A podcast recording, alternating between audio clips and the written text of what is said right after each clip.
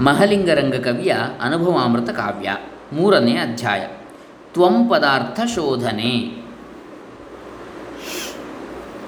ಅದು ತ್ವಂ ಪದಾರ್ಥ ಶೋಧನೆ ಅಂದರೆ ತತ್ ತ್ವಂ ಅಸಿ ಎನ್ನತಕ್ಕಂತಹ ಉಪನಿಷತ್ತಿನ ಮಹಾವಾಕ್ಯ ಚಾಂದೋಗ್ಯ ಉಪನಿಷತ್ತು ಸಾಮವೇದದ್ದು. ಅದು ನೀನೇ ಆಗಿದ್ದಿ.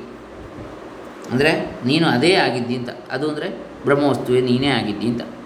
ಅಲ್ಲಿ ತ್ವಂ ಅಂದರೆ ಅಲ್ಲಿ ನೀನು ಎನ್ನುವ ಯಾವ ಪದ ಇದೆ. ಅದರ ಶೋಧನೆ, ಆ ನೀನು ಅಂದರೆ ಯಾರು? ಆ ತ್ವಂ ಪದಾರ್ಥ ಶೋಧನೆ, ಪದದ ಅರ್ಥ, ತ್ವಂ ಪದದ ಅರ್ಥ ಶೋಧನೆ, ಹುಡುಕುವಿಕೆ. ಅದನ್ನು ಈ ಮೂರನೇ ಅಧ್ಯಾಯದಲ್ಲಿ ಹೇಳ್ತಾನೆ ಮಹಾಲಿಂಗರಂಗ ಕವಿ. ಓಂ ಶ್ರೀ ಗುರುಭ್ಯೋ ನಮಃ, ಹರಿ ಓಂ ಶ್ರೀ ಗಣೇಶಾಯ ನಮಃ. ಡಾಕ್ಟರ್ ಕೃಷ್ಣಮೂರ್ತಿ ಶಾಸ್ತ್ರಿ, ದಂಬೆ, ಪುಣಚ, ಬಂಟ್ವಾಳ ತಾಲೂಕು ದಕ್ಷಿಣ ಕನ್ನಡ ಜಿಲ್ಲೆ ಕರ್ನಾಟಕ, ಭಾರತ.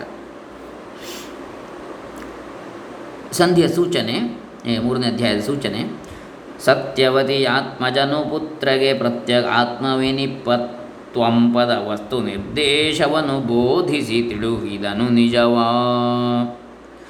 ಸತ್ಯವತಿಯ ಮಗ, ಸತ್ಯವತಿಯ ಆತ್ಮಜನು, ಆತ್ಮನಿಗೆ ಜನಿಸಿದವನು ಆತ್ಮಜ ಅಂತ, ತನಗೆ ಹುಟ್ಟಿದವ ಅಂತ.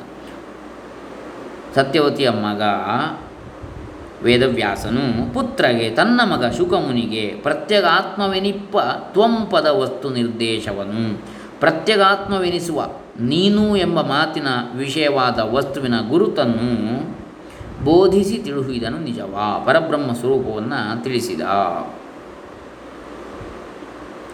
ತ್ವಂಪದಕ್ಕೆ ಪ್ರತ್ಯಗಾತ್ಮ ಎಂಬುದೇ ಅರ್ಥ. ಅಂದರೆ ನಮ್ಮೊಳಗಿರುವ ಆತ್ಮ ಅಂತೇಳಿ. ಈ ವಿಶ್ವದೊಳಗಿರುವ ಆತ್ಮವಸ್ತು, ಬ್ರಹ್ಮವಸ್ತು ಅಂತೇಳಿ. ತತ್ ಪದ ಸಾಮಾನ್ಯ ಅಧಿಕರಣ್ಯದಿಂದ ಅದಕ್ಕೆ ಸದ್ವಿತೀಯತ್ವವೆಂಬ ಅರ್ಥವು ತ್ಯಾಜ್ಯವಾಗ್ತದೆ.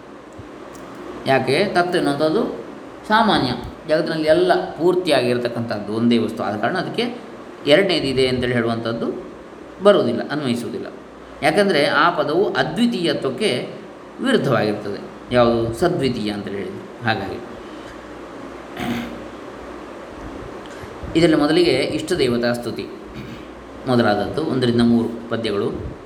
ಭೂಮಿ ಜಲ ತೇಜೋ ನೀಲಾಂಬರ ಸೋಮ ಸೂರ್ಯಾತ್ಮರ್ಕಳಿಂಬಿವು ಕಾಮಹರ ಶ್ರೀಮಲ್ಲಿಕಾರ್ಜುನ ಗಷ್ಟ ಮೂರ್ತಿಗಳು ತಾಮಸರು ತಾವೇನ ಬಲ್ಲರು ವ್ಯೋಮಕೇಶನ ಪಾರ ಮಹಿಮೆಯ ರೋಮ ರೋಮದೊಳಡಗಿಹವು ಬ್ರಹ್ಮಾಂಡ ತಂಡಗಳು. ಮನ್ಮಥನನ್ನು ಸಂವರಿಸಿದ ಶ್ರೀಶೈಲ ಮಲ್ಲಿಕಾರ್ಜುನನಾದ ಪರಮೇಶ್ವರನಿಗೆ ಅಷ್ಟಮೂರ್ತಿ ಎಂದು ಹೆಸರು. ಕ್ಷಿತಿಮೂರ್ತಿ ಅಂದರೆ ಭೂಮೂರ್ತಿ. ಶರ್ವ. ಕ್ಷಿತಿಮೂರ್ತಿ ಯಾರು? ಶರ್ವ. ಜಲಮೂರ್ತಿ ಭವ, ಅಗ್ನಿಮೂರ್ತಿ ರುದ್ರ, ವಾಯುಮೂರ್ತಿ ಉಗ್ರ, ಆಕಾಶಮೂರ್ತಿ ಭೀಮ ಯಜಮಾನ ಮೂರ್ತಿ ಪಶುಪತಿ, ಆತ್ಮ ಅಥವಾ ಯಜಮಾನ. ಪಶುಪತಿ, ಚಂದ್ರಮೂರ್ತಿ ಮಹಾದೇವ, ಸೂರ್ಯಮೂರ್ತಿ ಈಶಾನ ಎಂಬ ಇವೇ ಶಿವನ ಅಷ್ಟಮೂರ್ತಿ ಸ್ವರೂಪ. ಪರಮೇಶ್ವರನ ಈ ಅಪಾರ ಮಹಿಮೆಯು ಮೂಢ ಜನರಿಗೆ ಏನು ತಿಳಿಯುತ್ತದೆ? ಅಪಾರ ಬ್ರಹ್ಮಾಂಡಗಳು ಆ ಸ್ವಾಮಿಯ ಕೇಶ ಕೇಶದಲ್ಲೂ ಒಳಪಟ್ಟಿದೆ ಕೂದಲು ಕೂದಲುಗಳಲ್ಲಿ ಅದಕ್ಕೆ ಅವನನ್ನು ವ್ಯೋಮಕೇಶನೆಂದು ಕರೆಯುತ್ತಾರೆ ಈ ವ್ಯೋಮ ಅಂದರೆ ಬಾಹ್ಯಾಕಾಶ. ಬಾಹ್ಯಾಂತರ ಆಕಾಶಗಳೆಲ್ಲವೂ ಅವನ ಕೇಶದಲ್ಲಿ ಇವೆ. ಹಾಗಾಗಿ ಅವನು ವ್ಯೋಮಕೇಶ. ಅಷ್ಟಮೂರ್ತಿಯ ಶಿವನ ಎಂಟು ರೂಪಗಳು ದ್ರಾವಿಡ ಶೈಲ ಸಿದ್ಧಾಂತ ಗ್ರಂಥದಲ್ಲಿ ಅಪ್ಪರ್ ಎಂಬುವರು ಯಜ್ಞದ ಯಜಮಾನ, ಒಳ್ಳೆಯದು, ಕೆಟ್ಟದ್ದು, ಗಂಡು, ಹೆಣ್ಣು, ಪದಾರ್ಥಗಳ ಆಕಾರ, ನಿನ್ನೆ, ಇಂದು ನಾಳೆ ಇವು ಶಿವನ ಎಂಟು ರೂಪಗಳು ಅಂತೇಳಿ ಅಲ್ಲಿ ಹೇಳ್ತಾರೆ. ಇನ್ನು ಪರಮಾರ್ಥ ಪದಕೋಶ ಶ್ರೀವತ್ಸನಿಗಂಟು ಇತ್ಯಾದಿಗಳಲ್ಲಿ ಈಗ ನಾವು ಹೇಳಿದಂತಹ ಅಷ್ಟಮೂರ್ತಿಗಳನ್ನು ಹೇಳ್ತಾರೆ. ಇದು ದುರ್ಮತಿಗಳಿಗೆ ದುಷ್ಟರಿಗೆ ದುಷ್ಕರ್ಮಿಗಳಿಗೆ ದುರಾತ್ಮರಿಗೆ ಕುಲಧರ್ಮವನು ಬಿಟ್ಟನ್ಯ ಧರ್ಮವನಾಚರಿಸುವರಿಗೆ. ಹೆಮ್ಮೆಯಲ್ಲಿ ಹಿರಿದಾಗಿ ತಮ್ಮನು ಪೆರ್ಮೆಜಿಂ ಕೊಂಡಾಡಿ ಕೊಳುತಿಹ ದುರ್ಮದಾಂಧರಿಗೂ ದುರ್ಮದಾಂಧರಿಗುಸುರ ಅನುಭವ ಅಮೃತವಾ ಯಾರಿಗೆ ಹೇಳಬೇಡ ಇದನ್ನು? ದುರ್ಬುದ್ಧಿಗಳಿಗೆ, ಕೇಡುಕರಿಗೆ, ಕೆಟ್ಟ ಕೆಲಸ ಮಾಡುವವರಿಗೆ ಪಾಪಾತ್ಮರಿಗೆ ಸ್ವಧರ್ಮವನ್ನು ತ್ಯಜಿಸಿ ಪರಧರ್ಮಾಚರಣೆಯಲ್ಲಿ ನಿರತರಾದವರಿಗೆ, ದುರಹಂಕಾರದಿಂದ ಬೀಗುತ್ತಾ ತಮ್ಮಂತಾವೇ ತಾವೇ ಅತಿಶಯವಾಗಿ ಆತ್ಮಸ್ತುತಿ ಮಾಡಿಕೊಳ್ಳುತ್ತಾ ಇರುವವರಿಗೆ, ದುರಹಂಕಾರದಿಂದ ಮತ್ತರಾದ ಅಜ್ಞಾನಿಗಳಿಗೆ ಈ ಅನುಭವಾಮೃತ ಕಾವ್ಯವನ್ನು ಹೇಳದಿರು. ನಿತ್ಯನಾತ್ಮನು ಮಿಕ್ಕುದೆಲ್ಲವ ನಿತ್ಯವೆಂದಿಹ ಪರದಿತ, ಸುವಿರಕ್ತನಾಗಿ ಶಮಾದಿ ಷಟ್ಕವ ಪಡೆದು ಮೋಕ್ಷವನು. ಅರ್ಥಿಸುತ ಸಾಧನ ಚತುಷ್ಟಯ ಸತ್ಯ ಸಂಪತ್ತಿರ್ದು ನಿರ್ಮಲ ಚಿತ್ತನಾದು ತಮಗೆ ಬೇಳಿ ಅನುಭವ ಅಮೃತವೋ. ಸತ್ಯಜ್ಞಾನಾನಂದ ಸ್ವರೂಪಿಯಾದ ಆತ್ಮರೊಬ್ಬನೇ ಶಾಶ್ವತನೆಂದು ತಿಳಿದು ಉಳಿದೆಲ್ಲವೂ ಅಶಾಶ್ವತವೆಂದು ಬಗೆದು ಈ ಲೋಕದ ಮತ್ತು ಪರಲೋಕದ ಸಂಬಂಧವಾದ ಸುಖಾಪೇಕ್ಷೆಗಳಲ್ಲಿ ವೈರಾಗ್ಯವುಳ್ಳವನಾಗಿ ಶಮ ದಮ ತಿತಿಕ್ಷೆ, ಉಪರತಿ, ಸಮಾಧಾನ, ಶ್ರದ್ಧೆಗಳೆಂಬ ಆರು ಸದ್ಗುಣಗಳನ್ನು ಹೊಂದಿ, ನಿತ್ಯಾನಿತ್ಯ ವಸ್ತು ವಿವೇಕ ಇಹಾಪುತ್ರಾರ್ಥ ಫಲಭೋಗ ವಿರಾಗ, ಶಮದಮಾದಿ ಶಮ ಷಟ್ಕ ಮುಮುಕ್ಷು ಮುಮುಕ್ಷುತ್ವ ಎಂಬ ನಾಲ್ಕು ಗುಣಗಳ ಸತ್ಯ ಸಂಪತ್ತುಗೊಳಿಸಿ ಚಿತ್ತಶುದ್ಧಿಯನ್ನು ಪಡೆದಂತಹ ಉತ್ತಮನಿಗೆ ಈ ಅನುಭವಾಮೃತವನ್ನು ಹೇಳು ಅಂತೇಳಿ ಹೇಳ್ತಾನೆ ಕವಿ. ಶಮಾದಿ ಷಟ್ಕ ಅಂತ ಹೇಳಿದರೆ ಅದು ಶಮ ಅಂದರೆ ಮನೋನಿಗ್ರಹ ದಮ ಅಂದರೆ ಇಂದ್ರಿಯ ನಿಗ್ರಹ, ತಿತಿಕ್ಷೆ ಅಂದರೆ ಸುಖ ದುಃಖಗಳನ್ನು ಸಮಬುದ್ಧಿಯಿಂದ ಸಹಿಸುವಂಥದ್ದು ಉಪರತೆ ಅಂದರೆ ಕರ್ಮದ ಗಡಿಬಿಡಿಯಲ್ಲಿ ಬಿಟ್ಟು ಗಡಿಬಿಡಿಯನ್ನು ಬಿಟ್ಟು ಶಾಂತನಾಗುವಂಥದ್ದು ಸಮಾಧಾನ ಮನಸ್ಸಿನ ತಳಮಳಗಳು ಇಲ್ಲದಿರುವಂಥದ್ದು ಶ್ರದ್ಧೆ ಅಂದರೆ ಗುರುವಿನಲ್ಲಿ ವೇದಾಂತ ವಾಕ್ಯದಲ್ಲಿ ವಿಶ್ವಾಸ ಇರತಕ್ಕಂಥದ್ದು ಈ ಆರು ಗುಣ ಸಂಪತ್ತು. ಇದರಲ್ಲಿ ಸಮಾಧಾನ ಅಂದರೆ ಚಿತ್ತ ಏಕಾಗ್ರತೆ ಅಂತ ಹೇಳ್ಬೋದು ಆತ್ಮವಸ್ತುವಿನಲ್ಲಿ. ಉಪರತಿ ಅಂತ ಹೇಳಿದರೆ ಎಲ್ಲದರಿಂದ ಇಂದ್ರಿಯಗಳನ್ನು ಮನಸ್ಸನ್ನು ಹಿಂದೆ ಹಿಂದೆಗೆದುಕೊಳ್ಳುವಂಥದ್ದು ತನ್ನಲ್ಲಿ ತಾನ ಆನಂದವನ್ನು ಹೊಂದುವಂಥದ್ದು ತಿತಿಕ್ಷೆ ಅಂದರೆ ಸಹಿಸುವಂತಹ ಬುದ್ಧಿ ದಮ ಅಂದರೆ ಇಂದ್ರಿಯ ನಿಗ್ರಹ, ಕ್ಷಮ ಅಂದರೆ ಮನೋನಿಗ್ರಹ ಇರಲಿ. ಇಲ್ಲಿ ಸಾಧನ ಚತುಷ್ಟಯ ಅಂದರೆ ನಿತ್ಯಾನಿತ್ಯ ವಸ್ತು ವಿವೇಕ, ನಿತ್ಯವಾದ ಆತ್ಮಸ್ವರೂಪವನ್ನು, ಅನಿತ್ಯವಾದ ಅನಾತ್ಮವೆಂದರೆ ಹೊರಗಣ ವಿಷಯಗಳ ಸ್ವರೂಪವನ್ನು ಬಿಡಿಸಿ ತಿಳಿಯುವಂಥದ್ದು, ವ್ಯತ್ಯಾಸ ಬೇರೆ ಬೇರೆ ಮಾಡಿ. ಇಹ ಮುತ್ರಾರ್ಥ ಫಲಭೋಗ ವಿರಾಗ. ಈ ಲೋಕದ ಮತ್ತು ಪರಲೋಕದ ಸುಖಗಳಲ್ಲಿ ಆಸಕ್ತಿ ಇಲ್ಲದಿರತಕ್ಕಂಥದ್ದು, ವೈರಾಗ್ಯ. ಶಮ ಅಧಿಷಟ್ಕ ಈಗಾಗಲೇ ನಾವು ಹೇಳಿದೆವು, ಆರು. ಆಮೇಲೆ ಮುಮುಕ್ಷತ್ವ ಅಂದರೆ ಮುಕ್ತಿ ಹೊಂ ಹೊಂ, ಹೊಂದಬೇಕೆಂಬ ಪ್ರಬಲವಾದ ಇಚ್ಛೆ, ತೀವ್ರವಾದ ಹಂಬಲ. ಈ ನಾಲ್ಕು ಗುಣಗಳಿಗೆ ಸಾಧನ ಚತುಷ್ಟಯ ಅಂದರೆ ಅದು ಇರುವವನಿಗೆ ಮಾತ್ರ ಇದನ್ನು ಹೇಳು ಅಂತೇಳಿ ಕವಿ ಹೇಳ್ತಾನೆ. ಇನ್ನು ಆತ್ಮವಿದ್ಯೆ ಪ್ರಾಶಸ್ತ್ಯವನ್ನು ಹೇಳ್ತಾನೆ, ನಾಲ್ಕರಿಂದ ಏಳರವರೆಗಿನ ಪದ್ಯಗಳಲ್ಲಿ ಹುಟ್ಟಿದರೆ ಸಾವಿಲ್ಲದಿಹಬಲು ಬಟ್ಟೆಯನು ಸಾಧಿಸಲು ಬೇಕದು ನೆಟ್ಟ ನಳವಡದಿರ್ದೊಡಿ ತನು ಬಿದ್ದ ಬಳಿಕಿನಲಿ ಹುಟ್ಟದಿಹ ವಿದ್ಯೆಯನ್ನು ಕಲಿಯುವುದು ಸೃಷ್ಟಿಯೊಳಗುತ್ತಮವು. ಹೊಟ್ಟೆಗೆ ಕಷ್ಟಪಡುವಿ ವಿದ್ಯೆಗಳ ಕಲಿತೇನು ಫಲವೆಂದೋ. ಹುಟ್ಟಿದರೆ ಸಾವಿಲ್ಲದಿಹ ಬಲು ಬಟ್ಟೆಯನ್ನು ಸಾಧಿಸಲು ಬೇಕು. ಅದು ನೆಟ್ಟನೆ ನೆಟ್ಟನೆ ಅಳವಡದಿರ್ದೊಡೆ ಈ ತನು ಬಿದ್ದ ಬಳಿಕ, ಬಳಿಕಿನಲ್ಲಿ ಹುಟ್ಟದಿಹ ವಿದ್ಯೆಯನ್ನು ಕಲಿಯುವುದು.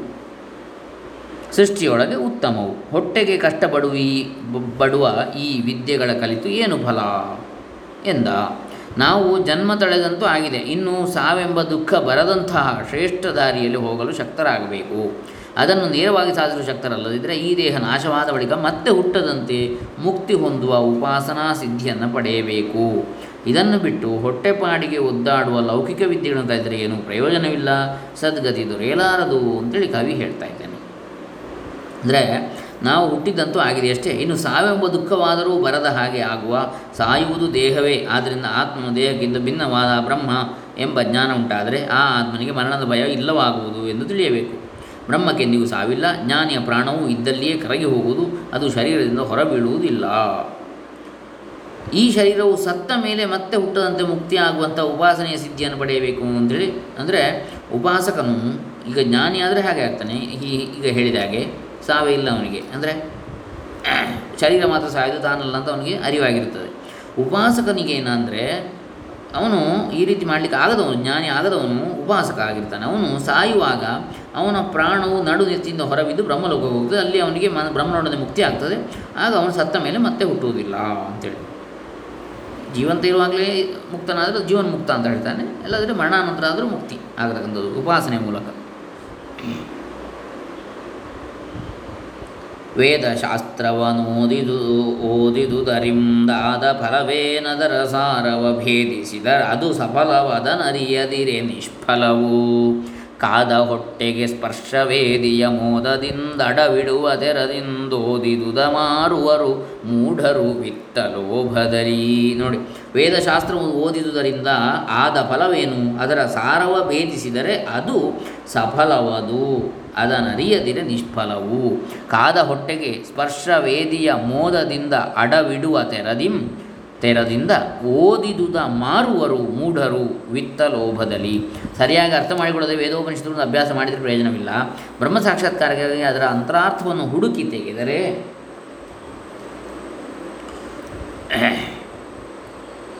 ಸಾರ್ಥಕ ರೀತಿಯಲ್ಲಿ ಅದರ ಪ್ರಯೋಜನ ಲಭಿಸ್ತದೆ. ಇದನ್ನು ತಿಳಿಯದೆ ಅಭ್ಯಾಸ ಮಾಡಿದರೆ ಅಧ್ಯಯನ ಶ್ರಮವೆಲ್ಲ ವ್ಯರ್ಥವೇ ಸರಿ. ಇದಕ್ಕೊಂದು ದೃಷ್ಟಾಂತವೆಂದರೆ ಹಸಿದ ಹೊಟ್ಟೆ ವ್ಯಕ್ತಿಗೆ ಸ್ಪರ್ಶ ಮಣಿಯೊಂದನ್ನು ಕೊಟ್ಟರೆ ಅದನ್ನು ಒತ್ತೆ ಇಟ್ಟು ಹಣ ಪಡೆದು ಖುಷಿಯಿಂದ ಹಸಿವನ್ನು ಹೋಗಲಾಡಿಸಿಕೊಳ್ಳುವ ಹಾಗೆ ಮೂಢರು ವೇದಶಾಸ್ತ್ರಗಳ ಮಹಿಮೆಯನ್ನು ತಿಳಿಯದೆ ಹಣದಾಸೆಗೆ ಪರರಿಗೆ ಮಾರಿ ಹೊಟ್ಟೆ ಹೊಡೆದುಕೊಳ್ತಾರೆ. ಕೇವಲ ಹೊಟ್ಟೆ ತುಂಬಿಸಲಿಕ್ಕಿರುವ ವಿದ್ಯೆ ಅಂತ ತಿಳ್ಕೊಳ್ತಾರೆ ಅದನ್ನು ಹೊರತು ಬ್ರಹ್ಮ ಸಾಕ್ಷಾತ್ಕಾರಕ್ಕೆ ಯತ್ನಿಸುವುದಿಲ್ಲ. ಶಾಶ್ವತ ಮುಕ್ತಿಗೆ ಸ್ಪರ್ಶಮಣಿ ಅಂದರೆ ಸ್ಪರ್ಶ ಮಾತ್ರದಿಂದ ಯಾವ ಲೋಹವನ್ನು ಅಂದರೆ ಬಂಗಾರವಾಗಿ ಪರಿವರ್ತಿಸುತ್ತದೆ. ಅದನ್ನು ಮಾಡೋ ಬದಲು ಅವರು ಹಸಿವಾಗುವುದಕ್ಕೆ ಹೊಟ್ಟೆ ತುಂಬಿಸ್ಕೊಳ್ಳಿಕ್ಕೆ ಅದನ್ನು ಉಪಯೋಗಿಸ್ತಾರೆ. ಸ್ಪರ್ಶಮಣಿಯಿಂದ. ಹ್ಞೂ ಇವರು ಹಸಿವಾಗುವವನಿಗೆ ಅದು ಸಿಕ್ಕಿದರೆ. ಮಂಗನಿಗೆ ಮಾಣಿಕ್ಯ ಸಿಕ್ಕಿದ ಹಾಗೆ ಕೋಣನ ಹಿಂದೆ ಕಿನ್ನರಿ ಬಾರಿಸಿದಂತೆ ಅಂತ ಹೇಳಿದ್ರೆ ಹೇಳ್ತಾರಲ್ಲ, ಅದೇ ರೀತಿ. ಬ್ರಹ್ಮವೇದ ಬ್ರಹ್ಮವಹನೆಂದೊಮ್ಮೆಯ ಶ್ರುತಿ ಸಾರುತಿರಲ. ಬ್ರಹ್ಮವದು ನೆರೆ ತಿಳಿಯಲರಿಯದ ಹಮ್ಮಮತೆಯಿಂದ ಕರ್ಮ ಕಿಂಕರರಾಗಿ ಬರಿದೆ. ಜನ್ಮಜರೆ ಮರಣಾದಿ ದುಃಖವ ನೆಮ್ಮಿ ಬಳಲುವರೇಕೆ ಕೃತ ದುಷ್ಕರ್ಮ ಫಲದಿಂದ. ಇದು ಆತ್ಮವಿದ್ಯೆ ಪ್ರಾಶಸ್ತ್ಯವನ್ನು ನಾವು ನೋಡ್ತಾ ಇದ್ದೀವಿ. ಏಳನೇ ಪದ್ಯದವರೆಗೆ ಅದಿದೆ. ನೋಡೋಣ. ಬ್ರಹ್ಮವೇದ ಬ್ರಹ್ಮವಹನು ಎಂದು ಒಮ್ಮೆ ಆ ಶ್ರುತಿ ಸಾರುತ್ತಿರಲು ಆ ಬ್ರಹ್ಮವು ಅದು ನೆರೆ ತಿಳಿಯಲು ಅರಿಯದ, ಅರಿಯದು ಅಹಂ ಮಮತೆಯಿಂದ. ಬ್ರಹ್ಮವನ್ನು ತಿಳಿದವನು ಬ್ರಹ್ಮನೇ ಆಗುವನು ಎಂದು ಜನತೆಯ ಹಿತಚಿಂತನೆಯಿಂದ ಕೂಡಿರುವ ವೇದವು ಹೇಳಿದೆ. ಹೀಗಿದ್ದು ಜನರು ಬ್ರಹ್ಮದ ಸತ್ಯಾರ್ಥವನ್ನು ತಿಳಿಯದೆ ಸರಿಯಾಗಿ ತಿಳಿಯದೆ ಅಹಂಕಾರ ಮತ್ತು ಮಮಕಾರಗಳಿಂದ ಕರ್ಮಕ್ಕೆ ದಾಸರಾಗಿ ಕರ್ಮ ಕಿಂಕರರಾಗಿ ಬರಿದೆ, ಜನ್ಮ, ಜರೆ ಮರಣಾದಿ ದುಃಖವನ್ನೆಮ್ಮಿ ಬಳಲುವರು ಏಕೆ? ಕೃತ ದುಷ್ಕರ್ಮ ಫಲದಿಂದ. ಕರ್ಮಕ್ಕೆ ದಾಸರಾಗಿ ಮಾಡಿದ ಪಾಪಗಳ ಪರಿಣಾಮವಾಗಿ ವ್ಯರ್ಥವಾಗಿ ಹುಟ್ಟು ಮುಪ್ಪು ಸಾವುಗಳನ್ನು ಹೊಂದಿ ಉದ್ದಾಡುತ್ತಿರುವರು ಹೀಗೆ ಏಕೆ ಮಾಡುತ್ತಿರುವರೋ ತಿಳಿಯದು. ಅವರ ದುಷ್ಕರ್ಮದ ಫಲವಿದು ಅಂತೇಳಿ ಕವಿ ಹೇಳ್ತಾ ಇದ್ದಾನೆ. ಪಾಪದ ಫಲವಿದು ಅಂತೇಳಿ ಆತ್ಮವಿಚ್ಛೋಕಂ ತರತಿ ಆತ್ಮವಿಚ್ಛೋಕಂ ತರತಿ ಎಂದೀತರದಿ ಶ್ರುತಿ ಸಾರುತಿರಲದ ನೇತನ, ಏತ ಕರಿಯದೆ ವಿಷಯ ಲಂಪಟರಾಗಿ ಕೆಡುತಿಹರು. ಹೋತು ಸೋಗೆಯ ಮೆಲುವದಲ್ಲದೆ, ಪ್ರೀತಿಯಿಂದಲಿ ಕಬ್ಬಸವಿಯುವುದೇ, ಪಾತಕರಿಗನೇ ಪಾತಕರಿಗೇಕನಘ ಪಾತಕರಿಗೆ ಕನಘ ಪರಮಾನಂದ ಸೊಗಸುವುದು ಅಂದರೆ ಆತ್ಮವಿತ್ ಶೋಕಂ ತರತಿ, ಆತ್ಮವನ್ನು ಅರಿತವನು ದುಃಖ ಸಾಗರವನ್ನು ದಾಟುತ್ತಾನೆ ಎಂದು ಈ ಥರದಿ ಶ್ರುತಿ ಸಾರುತ್ತಿರಲು ಎಂಬುದಾಗಿ ವೇದ ಘೋಷಿಸ್ತಾ ಇದೆ. ಅದನ್ನು ಏತಕ್ಕೆ ಅರಿಯದೆ ವಿಷಯ ಲಂಪಟರಾಗಿ ಗಿಡುತಿಹರು? ಆದರೂ ಈ ಸತ್ಯವನ್ನು ಯಾಕೋ ಏನೋ ಅರ್ಥ ಮಾಡಿಕೊಳ್ಳದೆ ಇಂದ್ರಿಯ ಸುಖದಲ್ಲಿ ಜನರು ಆಸಕ್ತರಾಗಿ ಇಟ್ಟು ಹೋಗ್ತಾ ಇದ್ದಾರೆ. ಹೋತು ಸೋಗೆಯ ಮೇಲುವುದಲ್ಲದೆ ಇದಕ್ಕೆ ದೃಷ್ಟಾಂತ ಏನು? ಹೋತು ಅಂದರೆ ಕಬ್ಬಿನ ತೋಟ ಹೊಕ್ಕರೆ, ಕಬ್ಬಿನ ತುದಿಯ ರುಚಿ ಇಲ್ಲದ ಹಸಿ ಗರಿಯನ್ನು ಮೆಲ್ಲುವುದಲ್ಲದೆ ಹೋತು ಅಂದರೆ ಆಡು ಅಥವಾ ಗಂಡು ಮೇಕೆ ಅಂತ ಹೇಳ್ತಾರೆ? ಅದು ಕಬ್ಬಿನ ರುಚಿ ಗೊತ್ತಿಲ್ಲ ಅದಕ್ಕೆ ಅದರ ತುದಿಯಲ್ಲಿರುವ ಹುಲ್ಲು ಉಂಟಲ್ಲ, ಅದನ್ನು ತಿಂತದೆ ಅಂತೆ? ಸೋಗೆಯ ಮೆಲುವುದಲ್ಲದೆ ಪ್ರೀತಿಯಿಂದಲೇ ಕಬ್ಬ ಸವಿಯುವುದೇ ಕಬ್, ಸಿಹಿ ಕಬ್ಬಿನ ರುಚಿ ನೋಡುವುದಿಲ್ಲದ ಹಾಗೆ ದುಷ್ಕರ್ಮಿಗಳಿಗೆ, ಪಾತಕರಿಗೆ ಅನೇಕ, ಪಾತಕರಿಗೆ ಏಕೆ ಅನಘ ಪರಮಾನಂದ ಸೊಗಸುವುದು ಎಲೆಯೇ ನಿರ್ದೋಷಿಯಾದ, ಆ ನಿರ್ದೋಷಿಯಾದ ಆ ಪರಮಾತ್ಮನ ಪರಮ ಸುಖಾನುಭವವು ರುಚಿಸುವುದಿಲ್ಲ ದುಷ್ಕರ್ಮಿಗಳಿಗೆ. ತರತಿ ಶೋಕನ್ ತರತಿ ಪಾಪ್ಮಾನಂ ಗುಹಾಗ್ರಂಥಿಭ್ಯೋ ವಿಮುಕ್ತೋ ಅಮೃತೋ ಭವತಿ ಮುಂಡಕೋಪನಿಷತ್ತು ಹೇಳ್ತದೆ. ಆತ್ಮವನ್ನು ಅರಿತವನು ಶೋಕಸಾಗರವನ್ನು ದಾಟ್ತಾನೆ. ಅಂಥೇಳಿ ಜೀವಂತ ಇರುವಾಗಲೇ ಇಷ್ಟ ವಸ್ತು ವಿಯೋಗದಿಂದ ಆಗುವ ಸಮಸ್ತ ದುಃಖಗಳಿಂದಲೂ ಭಾವ ಪುಣ್ಯಗಳಿಂದಲೂ ಬಿಡುಗಡೆ ಹೊಂದಿ ಅಮೃತಪುತ್ರರಾಗ್ತಾರೆ ಅಂಥೇಳಿ ಮುಮುಕ್ಷು ಬೋಧೆ ಅದರಲ್ಲಿ ಬರ್ತದೆ. ಸಜ್ಜನಗಡ ನಿವಾಸಿ ರಾಮಸ್ವಾಮಿಗಳ ಇದು ಏಳನೆಯ ಪದ್ಯ ಈ ಎರಡನೇ ಅಧ್ಯಾಯದಲ್ಲಿ. ಇನ್ನು ಜ್ಞಾನದಿಂದ ಮೋಕ್ಷ ಅಂತೇಳಿ ಎಂಟರಿಂದ ಹತ್ತು. ಎಂಟರಿಂದ ಹತ್ತರವರೆಗಿನ ಪದ್ಯಗಳು ಹೇಳ್ತಾ ಇವೆ. ದಾನವನು ಪಾತ್ರದಲ್ಲಿ, ನಿಜ ಸಂತಾನವನು ಪತ್ನಿಯಲಿ ಯಜ್ಞ ವಿಧಾನವನು ಸಾಂಗದಲ್ಲಿ ಮಾಡಲು ಸ್ವರ್ಗ ಸುಖಬಹುದು ಸ್ವಾನುಭವ ಸಂಸಿದ್ಧವಹ ಸುಜ್ಞಾನದಿಂದಲೇ ಮೋಕ್ಷವಲ್ಲದೆ ಮಾನನಿಧಿ ಮತ್ತೇತರಿಂದಲೂ ಮೋಕ್ಷವಿಲ್ಲೆಂದ.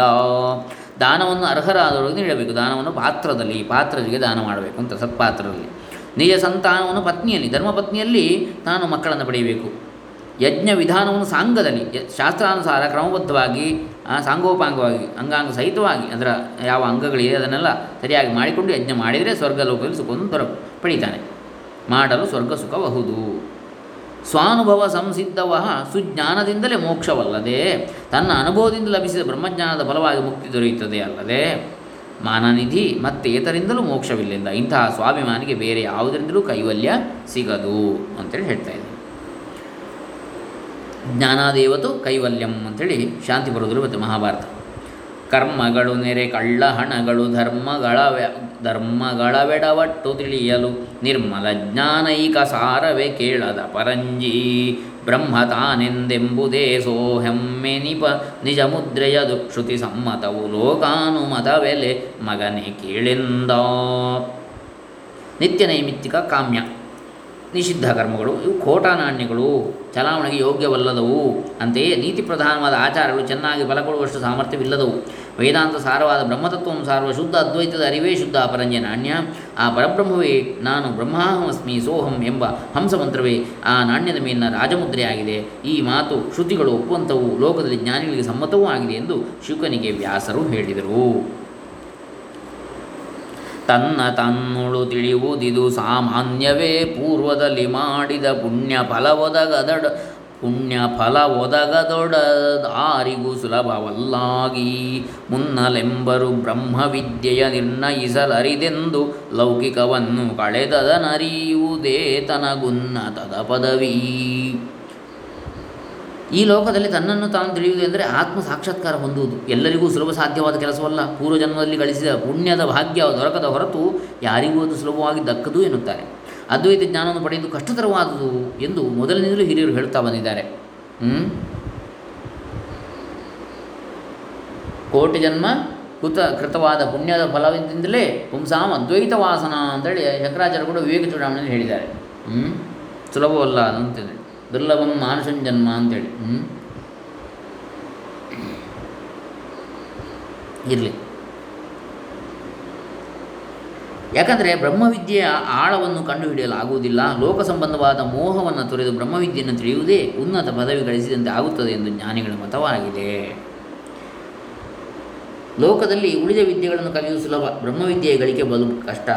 ಈ ಬ್ರಹ್ಮವಿದ್ಯೆ ಕಲಿಯುವ ವಿಧಾನ ಹರಿತವಾದ ಕತ್ತಿಯ ತುದಿಯ ಮೇಲೆ ನಡೆದಂತೆ ಭೇದಿಸಲು ಅಸಾಧ್ಯವಾದ ಕೋಟೆಯಂತೆ ಇದೆ. ಆದ್ದರಿಂದ ಮಾರ್ಗದರ್ಶನ ಪಡೆಯಲು ಏಳಿರಿ, ಎದ್ದೇಳಿರಿ, ಜ್ಞಾನಿಗಳ ಬೋಧೆಯನ್ನು ಮುನ್ನಡೆಯಿರಿ ಎಂದು ಕಠೋಪನಿಷತ್ತು ಹೇಳ್ತಾರೆ ಇನ್ನು ಮುಂದಿನ ವಿಚಾರವನ್ನು ಮುಂದಿನ ದಿವಸಗಳಲ್ಲಿ ನೋಡೋಣ. ಇದು ಮೂರನೇ ಅಧ್ಯಾಯ ತ್ವಂಪದಾರ್ಥ ಶೋಧನೆ. ಅದರಲ್ಲಿ ಹತ್ತು ಪದ್ಯಗಳನ್ನು ನೋಡಿದೆವು. ಹರೇ ರಾಮ. ಮಹಾಲಿಂಗ ರಂಗ ಕವಿಚರಣ ಅರವಿಂದ ಅರ್ಪಿತಮಸ್ತು. ಸರ್ವೇ ಜನ ಸುಖಿನೋ ಭವಂತು. ಓಂ ತತ್ಸತ್. ಬ್ರಹ್ಮಾರ್ಪಣಮಸ್ತು.